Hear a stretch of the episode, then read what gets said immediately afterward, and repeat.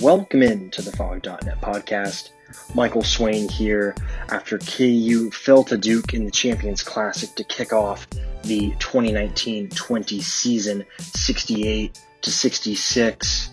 And there's a lot of things you could say about this game. Aesthetically pleasing um, would not be one of them. Uh, a lot of turnovers, uh, and even for Duke as well, you know, they as a team did not look overly impressive, didn't really shoot the ball well as a team. I think that's one benefit I think K U did have was uh, doing all right on the defensive end. But overall, uh, just a, a tough game to watch and a tough game to kind of uh, try and judge. And that's what I think we should label this podcast, the Let's Not Overreact to Literally Anything We Just Saw podcast. Um, and this year I feel like maybe the thing for K U that could extrapolate throughout the entire season would be K U's two bigs. And that's where I think we should start off. That was my biggest takeaway from the game today, was how uh, bad, I guess, K U looked on the defensive end, especially with Matthew Hurt in there at the four with two bigs. Uh, David McCormack started off the game on Matthew Hurt, and Hurt, before the first media timeout,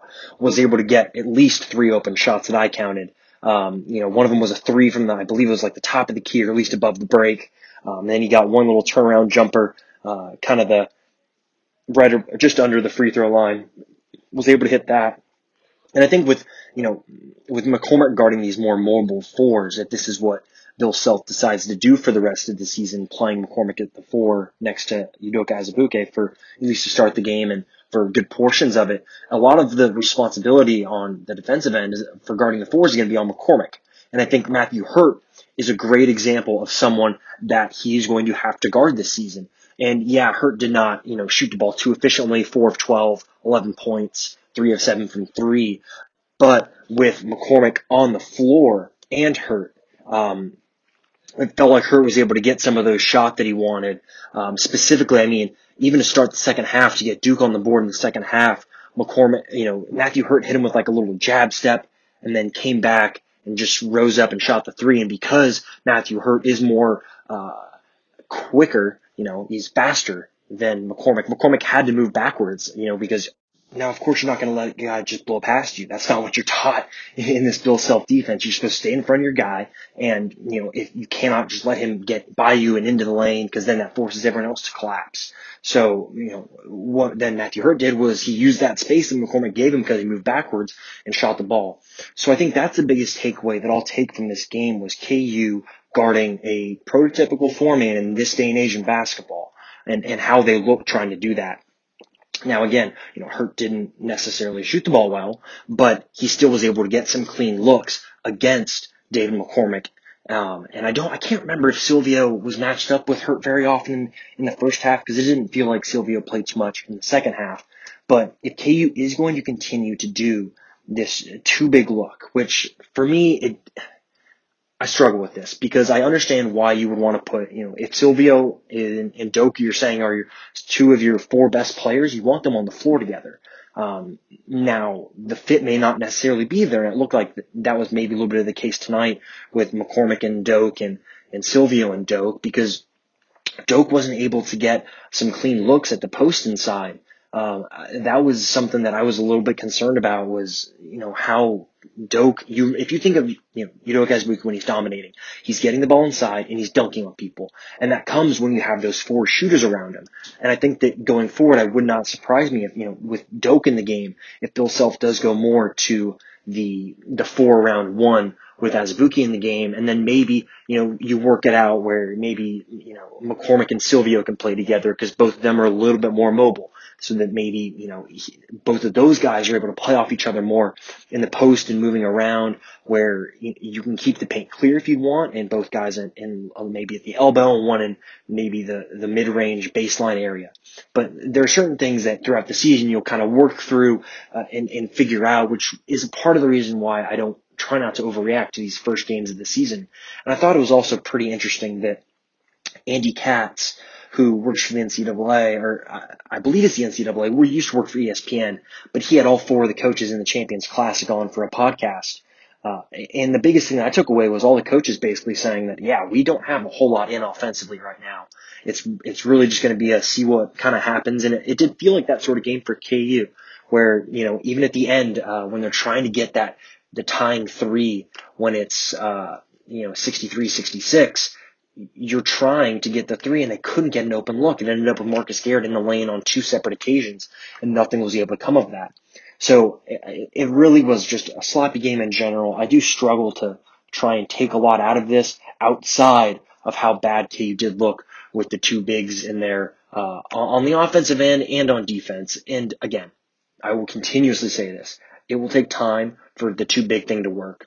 You know, Dedric Lawson is arguably one of the most skilled foremen Bill Self has ever had, and it still didn't look pretty with him and Udoka Azubuike. So I think there's still a world where maybe you just don't have two bigs with Doak, and maybe you just go, you know, for round one, you put, you know, and also, this is something that I think cannot be understated and not said enough. K U was out with, was without Isaiah Moss tonight.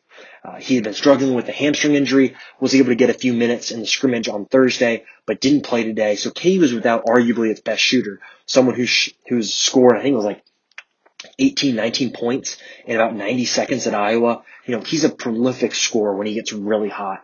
And even without, you know, if, he, if he's not hot, he's a guy that can still shoot forty percent from three for the season. So he's a big piece for that, especially if you're going to try and do uh four guards. And maybe that's something that hampered, you know, Bill Self and what he wanted to do tonight. For all we know, maybe he wanted to go four guards, but without Isaiah Moss, it's, you know, you're kind of left with either, you know, basically Jalen Wilson, Enaruna, or Braun playing, you know, with Azubuike if you are trying to do the four-guard lineup. And, you know, for as good as those guys could be later in the season, I don't think you want to be relying on three true freshmen in the Champions Classic. You know, three guys that were not highly rated recruits. And that's okay. Those guys will work through it and get into the rotation and figure things out. But I think for this first game, maybe you want to go with a little bit more experience, just guys that have been there in an atmosphere like that. You are playing a Blue Blood in Duke. You are playing Madison Square Garden. You are playing in front of the nation. Like, it is a big stage. And it's one of those things where maybe, you know, Self just wanted to go with more experience that he has. Um, I was not overly impressed with Jalen Wilson or Christian Braun in this performance. I thought Braun looked a little bit with, he had some big eyes early on, uh, especially I think it was that first offensive possession. He kind of get, got into the lane and really didn't have anything to do and just kind of threw the ball up. Um, those are some learning moments, I think, that now once you've played in your first game, you understand how fast the game is going against a team like Duke on a stage like this, that it will help them later on in the season.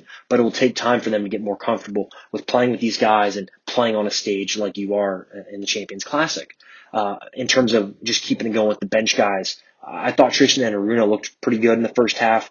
Definitely had, you know, I think he had two turnovers, I want to say. Um, both of them came off of jump passes where he just got it, caught in the air. Pretty, I, you say elementary stuff, but, you know, you're in the middle of a game and all of a sudden you jump and you're in the middle of the air. But it's something that you're taught from a young age is you don't jump and get caught in the air because then you have to get rid of the ball. And you just don't jump when you're passing. The only time you're jumping is when you're shooting or you're trying to dunk the ball. Um, so I thought, but outside of that, you know, Enaruna made a three off of uh, a ball screen when the guy went under the ball screen. That's something that has to be a little bit encouraging going forward. Not only is Enaruna making a three, but also him operating out of a ball screen. I'm really high on him. Uh, I, I have been. And when he committed, I, I wrote something about his potential as kind of a, a versatile wing and maybe even playing a little bit of small ball four, and you saw that tonight. Now, there were mistakes, but I'd be really I, I'd be encouraged what you saw from Tristan Enaruna tonight and his ability to to play in games and be a guy that can play against, you know, high-level talent as a true freshman. Uh, in terms of guys in the starting lineup, I thought Devon Dotson, especially in the first half, was not impressive. He definitely turned it on in the second half. Uh, his shot wasn't falling. And we saw this with Devon last year that I think is really good is when his shot isn't falling, he's going to try and get to the rim. And that's what you saw tonight. You know, he, he did struggle with the shot and he was able to get to the, get to the line, get to the line, put pressure on the defense and not just turn into an outside shooter or trying to search for shots, trying to, you know, trying to force things. It felt like he was kind of just letting the game play out. He ends up on five of ten shooting, one of four shooting from three, but the one three he made was the buzzer beater. That was a, a banked in three that didn't really have any impact in the game. I thought for K U, if you're going to pick a player of the game, I'd probably go with Ochai Agbaji. Yes, he did have the five turnovers, But I think in general, for what he did for you tonight, shooting the ball, went two of four from three, uh, shot the ball efficiently, six of ten from the field. I'd be encouraged with him being the guy that's kind of that secondary scorer, because I do think Devon Dotson will have better games shooting the ball. Uh, and even with Marcus Garrett too, the last couple sequences were not flattering for him. I thought that he was better than the numbers show. Uh, but he is an important piece, especially, you know, creating for others. He did have, you know, the four assists. Um, and that's something that he's going to have to offer going through this season, is being that secondary ball handler when Devon Dotson's out of the game. He didn't do a great job of it today, but that's something that we've seen him, and he is capable of of handling the ball. It's just a question of what our defense is going to treat Marcus Garrett like when he does have the ball. Uh, I'd have to go back and look at the film again and see kind of how Duke defended Garrett, but it did feel like he was able to get in the rim a little bit easy sometimes. So going through the season, him, you know, Garrett making those outside shots will be really, really important for K U uh, going forward. Um, outside of that, though, I, I also with Silvio, I, I think I should touch on that a little bit. I, I do feel good for him. You know, first time playing college basketball in, what was it, five hundred eighty-four days is what I counted it as. Um, I, you do feel good for him, but he did, he did look rusty. I mean, you think about the one time where he had the wide open layup Uh, off the offensive rebound, and he just goes up with one hand and tries to like scoop it in in one smooth movement and just puts too much uh, juice on it, and it just kind of bounced and rolled off the rim. Uh, this is something that I, I would expect from Silvio early on in the season, is for him not to look entirely sharp. I think for him it's going to be some exponential growth kind of late in December and then into January. I feel like that's the time, and we'll see De Sousa kind of get on that uh, upward trajectory and start kind of getting to that peaking Uh, performances. It'll take him a little while to get back in the, just get in the flow of playing against other Division One college basketball guys that aren't on your team. Uh, because, you know, for as much as you practice against them, they are still your friends. And I don't think, I think there's a different type of edge that comes when you're going against another six foot ten, you know, six foot eleven guy that's just as heavy as you are, but doesn't know you and is going to try and, you know, work you time in and time out. So I wouldn't be too concerned with Silvio's performance tonight. I wouldn't try and overreact from it. And again, you got to take these Champions Classic games with with a grain of salt. You know, they're great for kicking off the college basketball season, and they're fun to watch. And it's fun that we get, you know, two top five matchups uh, to start off the season. You know, those are some things that I, I think that, you know, kind of happen with these sort of games, these one-offs, these big-time games. When all eyes are on it, you tend to want to extrapolate this out for the rest of the season. What does this mean going forward? Well, maybe it just means K U needs to practice more. And I think that at the end of the day, you know, once we get into January, now if K U plays like this and turns the ball over twenty-seven times in mid-January, you know, against Texas Tech, that's probably a big deal. But doing it against Duke, you know, in this atmosphere, in this sort of game, yes, it was sloppy, and yes, a lot of those turnovers were correctable, and a lot of them were trying to do too much. Uh, and even like the fast breaks that K U had, K U had how many fast breaks with three on one or, you know, two on one, and they weren't able to finish. Just a lot of stuff that is able to be fixed. And that's what makes, you know, doing and analyzing this game a little tough, because it is fixable. And, you know, with the Bill Self team, you know, they're not going to average twenty-seven turnovers for the season.